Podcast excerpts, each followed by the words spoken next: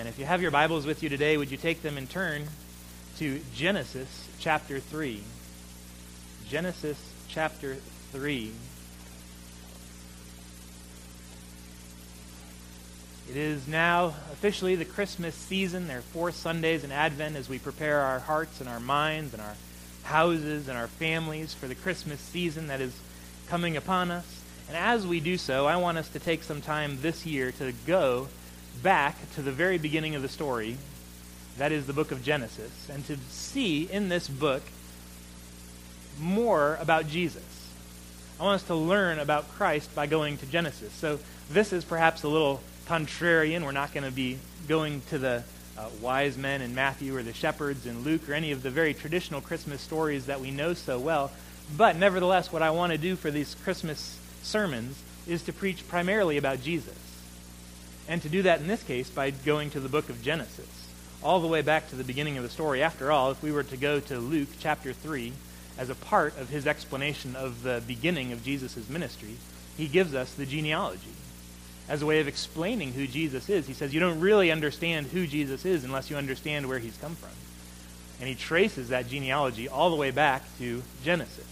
He goes back to Adam, and indeed Luke goes one step beyond, and he says he was the son of Adam, the Son of God.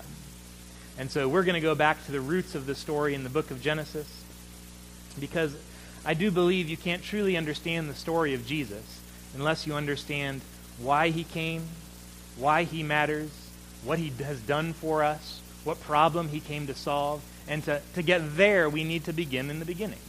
We need to look at the book of Genesis. And so today we're going to read Genesis chapter three, occasionally called the worst chapter in the Bible. And yet it's also a chapter that has hope in it. And it's the first place where we begin to see God's mercy and his grace and his promises to his people. So uh, in the bulletin, I have uh, taken out part of it for the sake of space. Uh, verses sixteen through nineteen are missing. But I'm going to go ahead and read the entire chapter, including what's not printed in the bulletin. So it might be easiest to follow along in your Bibles. Uh, if you would, would you join me in standing for the reading of God's word today? This is the word of the Lord in Genesis chapter three, verse one. Now the serpent was more crafty than any other beast of the field that the Lord God had made. He said to the woman, "Did God actually say, 'You shall not eat of any tree in the garden?'" And the woman said to the serpent, "We may eat of the fruit of the trees in the garden, but God said, 'You shall not eat of the fruit of the tree that is in the midst of the garden, neither shall you touch it, lest you die.'" But the serpent said to the woman, "You will not surely die. For God knows that when you eat of it, your eyes will be opened, and you will be like God, knowing good and evil." So when the woman saw that the tree was good for food, and that it was a delight to the eyes, and that the tree was to be desired to make one wise, she took of its fruit and ate. And she also gave some to her husband, who was with her, and he ate. Then the eyes of both were opened, and they knew that they were naked. And they sewed fig leaves together, and made themselves loincloths. And they heard the sound of the Lord God walking in the garden in the cool of the day. And the man and the wife hid themselves from the presence of the Lord God among the trees of the garden. But the Lord God called to the man and said to him, "Where are you?" And he said, "I heard the sound of you in the garden, and I was afraid, because I was naked, and I hid myself." He said, "Who told you that you were naked? Have you eaten of the tree of which I commanded you not to eat?"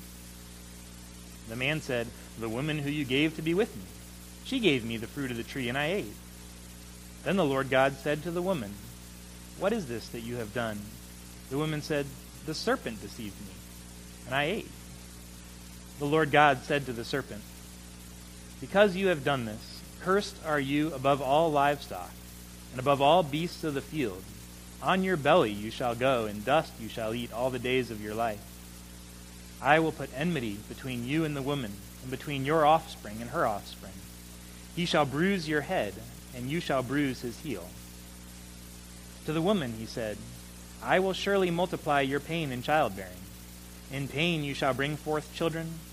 Your desire shall be for your husband, and he shall rule over you." And to Adam he said, "Because you have listened to the voice of your wife and have eaten of the tree of which I commanded you, you shall not eat of it. Cursed is the ground because of you. In pain you shall eat of it all the days of your life. Thorns and thistles it shall bring forth for you, and you shall eat the plants of the field. By the sweat of your face you shall eat bread, till you return to the ground. For out of it you were taken, for you are dust, and to dust you shall return.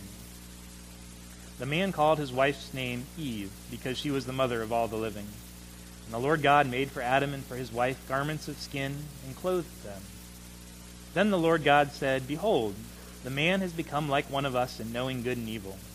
Now lest he reach out his hand and take also of the tree of life and eat and live forever. Therefore the Lord God sent him out of the Garden of Eden to work the ground from which he was taken. He drove out the man, and at the east end of the Garden of Eden he placed the cherubim, and a flaming sword that turned every way, to guard the way to the tree of life. This is the word of the Lord. Let's pray one more time. Father, in this chapter we have so much to learn.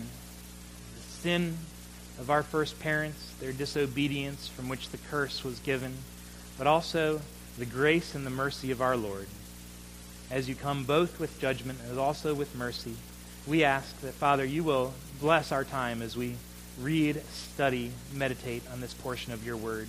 We ask that you will open the eyes of our hearts, that we might truly be drawn more closely to our Savior Jesus Christ, and that as Adam and Eve, when they heard that first promise, that we might respond with faith, that we might hear and that we might believe, and in looking to our Savior we might find joy. For it's in his name that we pray. Amen. Please be seated.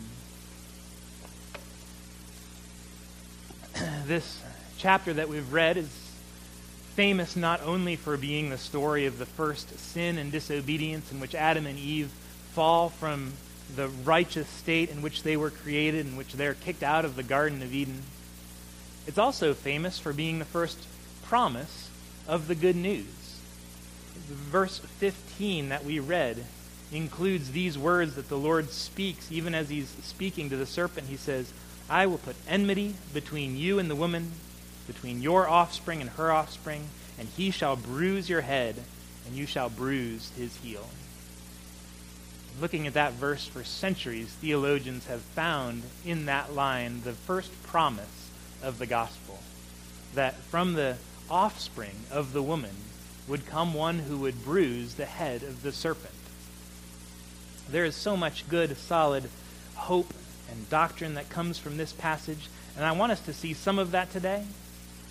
But my big picture goal in looking at this passage is to help us to see Jesus, to come to a greater understanding of why Jesus came, why he lived, why he died, what he has accomplished for us, and to help us as we approach this holiday season to grow in our love for Christ. That's the big picture goal. That's the big picture goal every week, is to try to open the scriptures in such a way that we are drawn closer to Christ. As we go through several passages from the book of Genesis in the month of December, what I want to accomplish is that we will gain a deeper sense of joy, seeing all that is ours in Christ, hopefully opening up new angles on the work of Christ, understanding the person of Christ in a new way, because we see what is written in Genesis and understand him better. I hope that when we sing of Jesus this Christmas season, that we'll do so with a deeper sincerity, a deeper longing for that great day when he will put all things right. Even as we go back and see what is wrong, that we'll have a greater longing for the day when Jesus puts all things right. I hope that when we pray, whether that's praying around the table with our families, at the kids' bedside, at night, in your private prayer time, or together with the church, that we'll do so with a deeper sense of thanksgiving, seeing the blessings that are ours in Christ.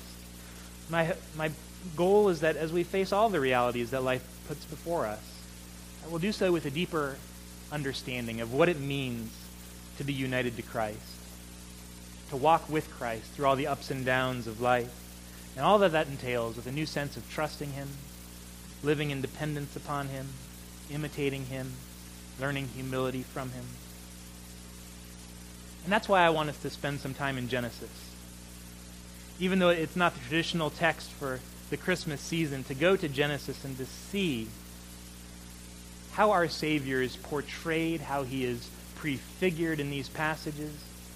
This passage in chapter three in particular shows us a lot of firsts. We have the first sin. We then have the first blame shifting. It's the first temptation. It's the first confrontation. But also, it's the first promise. It's the first sign of God's mercy and grace towards his people. It's the first opportunity to see how does God respond when we, his children, sin against him. What does he do? We'll get to see God in his mercy dealing with the sin of our first parents. And what we see in this passage is that there is only one hope for those who are in sin. That we will see, hopefully, something of ourselves in Adam and Eve, this first couple. Will see in them a mirror for the soul, and, and yet see that this is our problem also, and yet there's only one solution.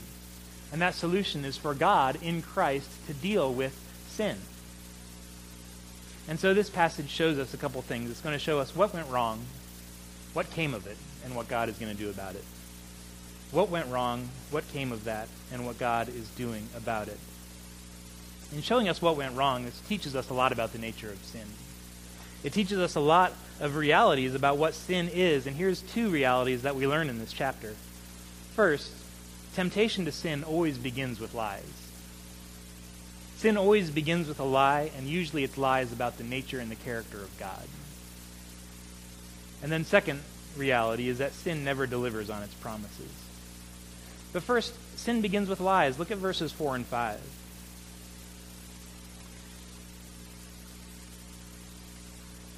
It begins with the serpent saying to the woman, "You will not surely die." It's an outright lie. That, that's what the Lord has said. It, on the day in which you eat the fruit of this tree, you will surely die. But the serpent said to the woman, "You will not surely die." It's, it's a lie. It's a bald-faced lie from the serpent that leads to sin. And this is always the reality. This is always the reality in life, is that sin always begins with a lie. In fact, if we move back even to the first verse, where he says to the woman, "Did God actually say, you shall not eat of the tree, any of the trees in the garden?" You see, the, his very first move, it's almost subtle. He begins with this question. You see, it's not even an outright lie at this point, because he's just asking. Is this? He, he's just inquiring as to the facts of the case, and yet he's doing so very subtly in, in, in order to introduce doubt into their mind, in order to get them thinking just a little bit differently, in order to get them questioning what God has said. Because did God really say you should not eat of any tree in the garden? And we know the answer is no. That's not what God said. God said you may eat of any tree of the garden except for the tree in the midst of the garden. But, but Satan is sneaky. And ever so sneakily, he confuses Adam and Eve. He makes them wonder. He plants the question in their mind. And it almost begins to, to lead them to a new way of thinking about this. Is this true? Is this the way God works? So many temptations begin with a seemingly innocent question like that. Did God really say? You see that beautiful, shiny new sports car driving down the road in front of you. Did God really say that I shouldn't build up treasures on earth where moth and rust dis- destroy? Because that's an awfully nice, shiny, fast treasure right there, and I wouldn't mind pursuing that.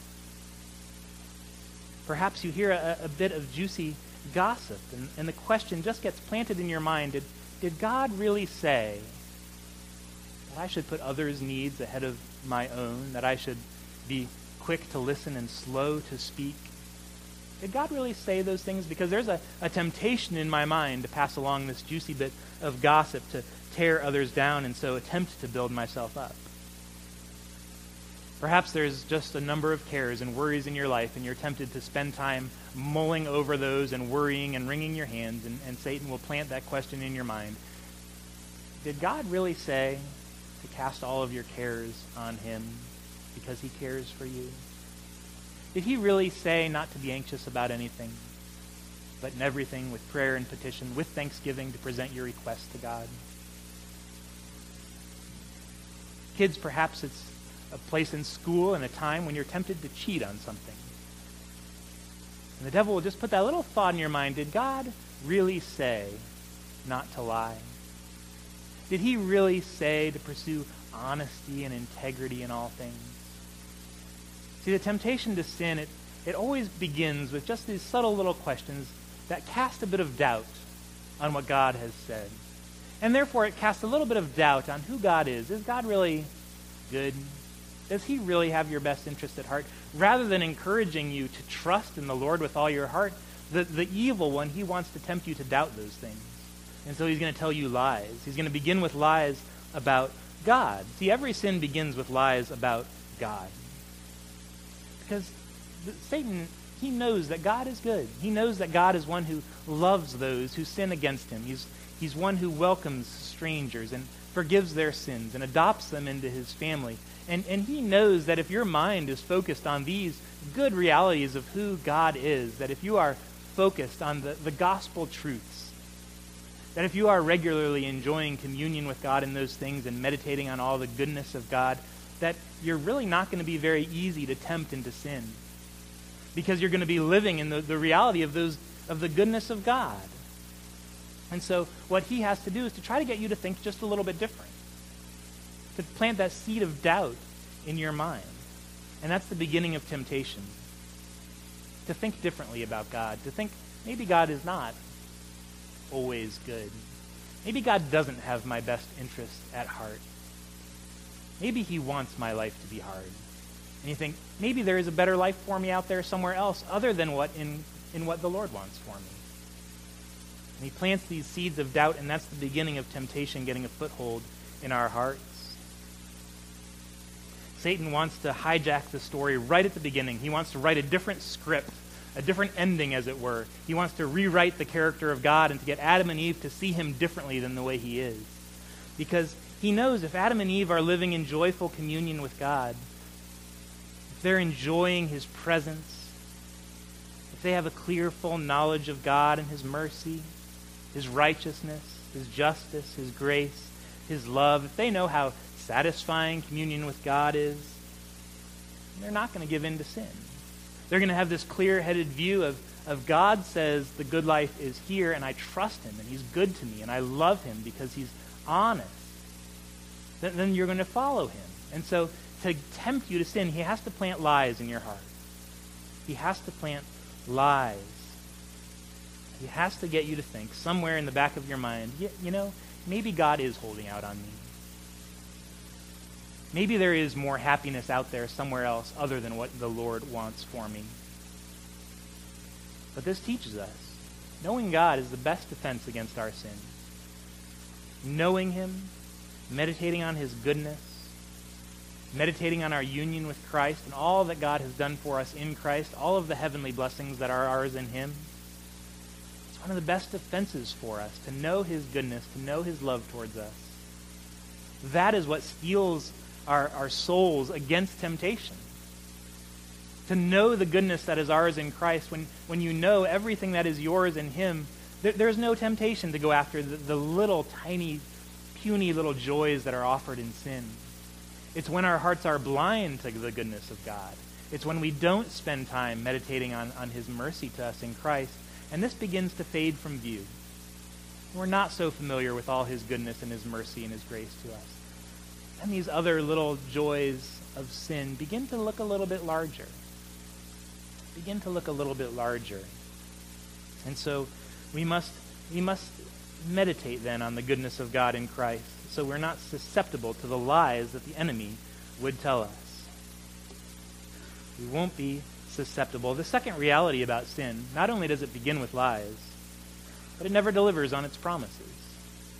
Sin never delivers on its promises. Look at this in verse five. God knows that when you eat of it, your eyes will be opened, and you will be like God, knowing good and evil. What he promises Adam and Eve is that if they eat of the fruit of this tree, that they will gain new knowledge. And in this new knowledge, they'll be like God. They will know good and evil. That's the promise. And yet verse seven tells us that when they eat of the fruit, they do gain new knowledge, don't they? Suddenly they know that they're naked. That's what it says. The eyes of both were opened, and they knew that they were naked. It has to be one of the greatest letdowns of all time. Here the promise is that this, this knowledge that they gain will be like, like they are gods, that they are just like him, knowing good and evil. And instead, all that new knowledge brings is shame. All it brings is disaster.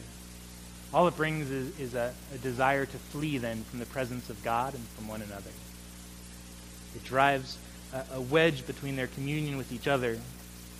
Isn't this always the way that sin works?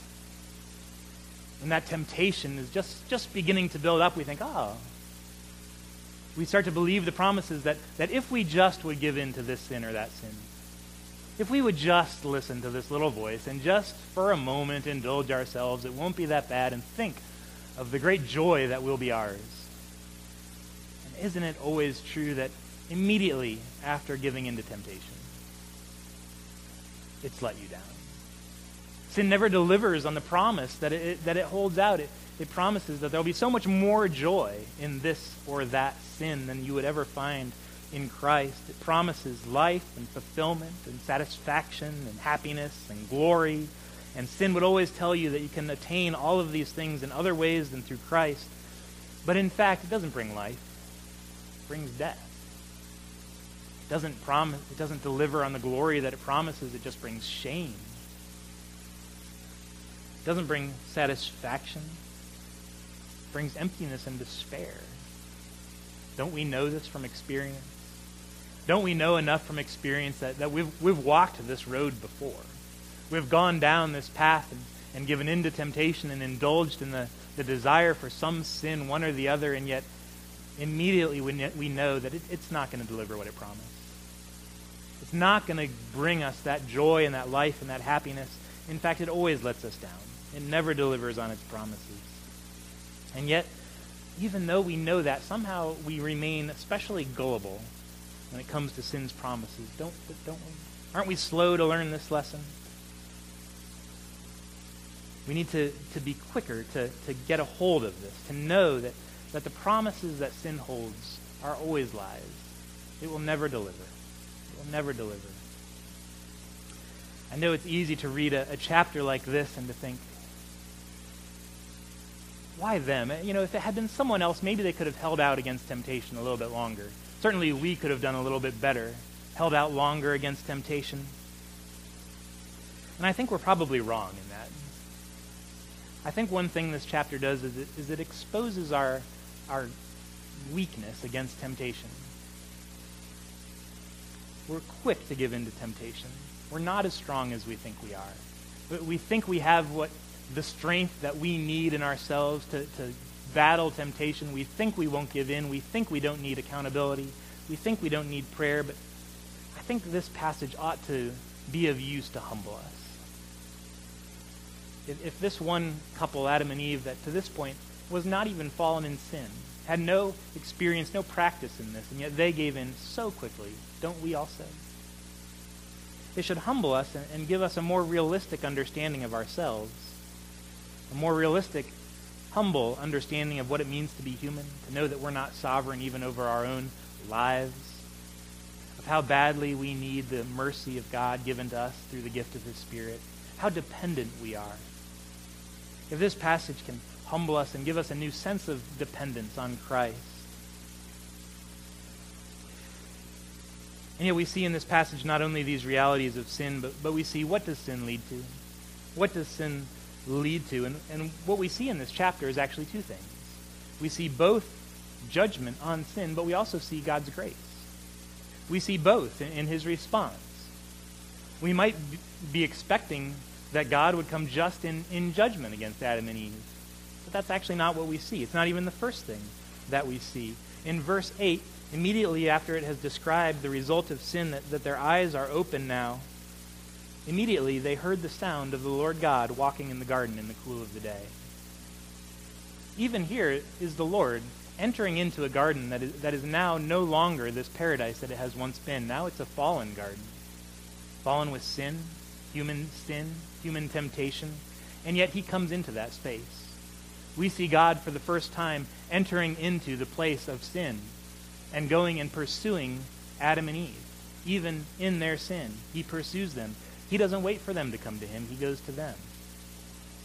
And so we see God walking into that, choosing to enter into the garden that's filled with sin in order to give grace to His people. He calls out to them. He calls them to Himself, says, "Where are you?" God knows where they are. God wasn't without that knowledge yet. He calls to them. He initiates. He speaks to his people, even in their sin. And he's going to then come, and, and we hear that he will come in judgment, and he's going to speak curses. He's going to speak a curse against the serpent, against the woman, and then against Adam. And yet, notice that in verse fifteen, this is the, the verse that we know so well. This is the verse that theologians call the proto-evangelion, the first gospel, the beginning, the first promise of the good news. And did you notice that that actually comes before God's judgment comes on Adam and Eve? Before he even gets to speaking the curses about them, already he has given them the promise. Already the promise that he's going to do something about it. Verse fifteen, I will put enmity between you and the woman, and between your offspring and her offspring. He shall bruise your head, and you shall bruise his heel. The promise here is that God is going to do something about this sin. This is actually more promise than it is judgment. It's judgment on the serpent, on the devil, for bringing temptation and sin into the world. But in as much as it is judgment against him, that is good news for us. That God is going to bring judgment on our enemies, that's good news. And he says that one of the descendants of this woman is going to crush the head of the serpent. Just in seed form, this little promise that, that if that were all we had, we wouldn't be able to make much of that. And yet we see that promise develop throughout the story of the Scriptures. We see that God keeps his word. He's faithful to the promise. And so the line of Eve, then, it begins. The story of her offspring. It becomes a family, which becomes a nation, which grows and grows as the nation of Israel, until one of her descendants, in the person of Jesus Christ, will fulfill this promise, that he would be the one who would eventually crush the head of the serpent. And yet, right here, immediately after the first sin, it's as though the first thing God does is to come into the garden with words of grace, with words of hope to the people that, yes, you are weak against your temptation. You are easily fallen into sin. Don't put too much hope in yourself, because you will let yourself down. But immediately the words that he speaks are, one is coming who's going to crush that serpent. One is going to come who will deal with the problem of sin and temptation, although you in yourself are weak against it. And that is a problem, because that leads you away from the Lord. He says, I will do something. I will bring one from the offspring of the woman who will deal with this. And see, this is hope. This is good news, and it's good news in the face of sin. See, we can't get to the, the real good news of the Christmas story and the hope of the gospel in Christ until we begin with the reality that, that it is a word that is spoken into a world filled with sin. It's not just generic hope of good news, hope that there's going to be a happy ending someday. It's hope that sin is going to be defeated, that the devil is going to be defeated, that we who find ourselves prone to sin, prone to leave the God we love, there's hope for us because sin will be no more. We can't really get to the gospel hope until we believe we are sinners and we need someone to deal with our sin. It is the good news for those of us who are weak against temptations to sin. And this is God's immediate response. Immediately. He hasn't even finished handing out all of the, the punishments for this sin before he's already offering promises of hope. It seems as though it's just the nature of God to, to come and to be gracious towards his people, to come in his mercy. This is the first promise, that God is going to send someone. We can't miss in this passage the, just the quickness of God's mercy. How quickly it, it goes from the sin itself to saying, ah, we hear the sound of the Lord coming. No sooner are they realizing just what has happened, and their eyes are open, and they hear God coming to them with a word of hope. God doesn't allow them to wallow in their sin. He doesn't make them sort of wait with, with sort of this tense waiting of trying to to go over in their mind what's going to happen, what is the Lord going to do. He's, he's not waiting until they are, are getting their lives back in order. Immediately upon the completion of that sin, God is coming to them. God is calling to Adam, where are you? Where are you? Come back. And so we see the reality of sin and we see what it does, but we also see what will be the long-term hope.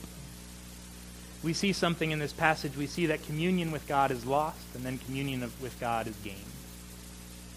Communion with God is, is lost in this passage. In fact, here's what one scholar says about this passage. In, in looking at chapter three and the story of the fall as a whole, he says, in Israel, while there was undoubtedly a recognition of the inherent nature of sin, the biggest problem of the fall was not concentrated in the change of human nature or the heart condition, but in the loss of access to the presence of God, the reduced ability to participate in the blessing.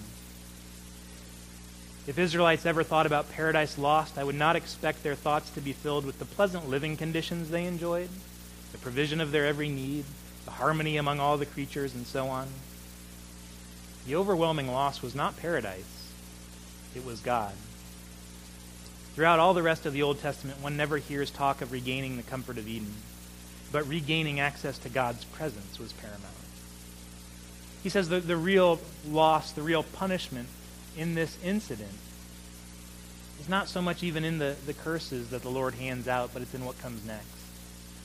It's that God recognizes that it's no longer appropriate for sinful, fallen, tempted human beings to live in the garden and to have unfettered access to the tree of life, and so He uh, kicks them out. He evicts them from the Garden of Eden, takes them back into the wilderness, and puts a flaming sword to guard the gate back into the way to Eden. And, and he says that the great loss of this chapter, it's not only the entrance of sin, it's not now the fallen condition of the human heart. The great overarching loss that all of those point to is that Adam and Eve lost communion with God, that they no longer walk in his presence, that there's no longer this This communion day by day, this fellowship with God, walking in the cool of the day. That's what paradise is about. It's not about pleasant living conditions. It's not about having all of our needs met or getting along well with one another. He says what made that paradise was the communion they enjoyed with God himself.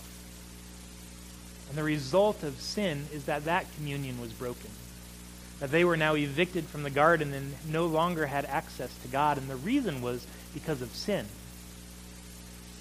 Because God is a holy and righteous God, so holy that he cannot abide to have sin in his presence. He cannot abide to have sinners in his presence. And so that's why throughout the Old Testament we see Moses being told that no man could see God's face and live. That's why we see Isaiah crying out, "Woe is me," when he finds himself in the very throne room of God. He said that for him was not this joyful, special, beautiful experience. That was terrifying because he knew he was a sinner. He said, "I am a man of unclean lips." He knew if a sinner was to come into the presence of God, he would be destroyed. He knew that, that for sinful men and women, there is no communion with God. And so, therefore, as we begin to look ahead, as we begin to say, what is the hope of this promise that one is coming who will deal with the problem? That means the work of Jesus is going to be to reverse what was lost in the fall. If what was lost was most especially communion with God, then the work of the Redeemer is going to be to restore us to communion with God. See, here's the thing. We often think of the fall and redemption, particularly in terms of our sin, which is appropriate, but we can go a step beyond and say it was our sin. What made it so bad is that it broke communion with God. And what makes it so sweet to have our sins forgiven is that when your sins are forgiven, you may be restored to communion with God. Now you again may have access into the presence of God to, to walk with him in the cool of the day, to enjoy unfettered fellowship, because the one thing that has separated you from God is your sin. And to be able to look to Christ and to know that at the cross, Jesus has taken your sins on himself and given you his righteousness. The beauty of that is that, that now you have access to come with confidence before God. You may come before him with confidence in prayer. Why? Because of who you are and what you've done? No. Because through Christ, all of your sins have been forgiven. Through Christ, each and every one of your sins is cast into the depths of the sea. They no longer are a barrier between you and your God. They no longer separate you. That's why Paul will write In Second Corinthians five, in verse eighteen, he says, "All this is from God, who through Christ reconciled us to himself and gave us the ministry of reconciliation. That is, in Christ, God was reconciling the world to himself, not counting their trespasses against them." See, he says the big picture of what God is doing in the gospel is that he is at work to reconcile men and women to himself. How does he do that?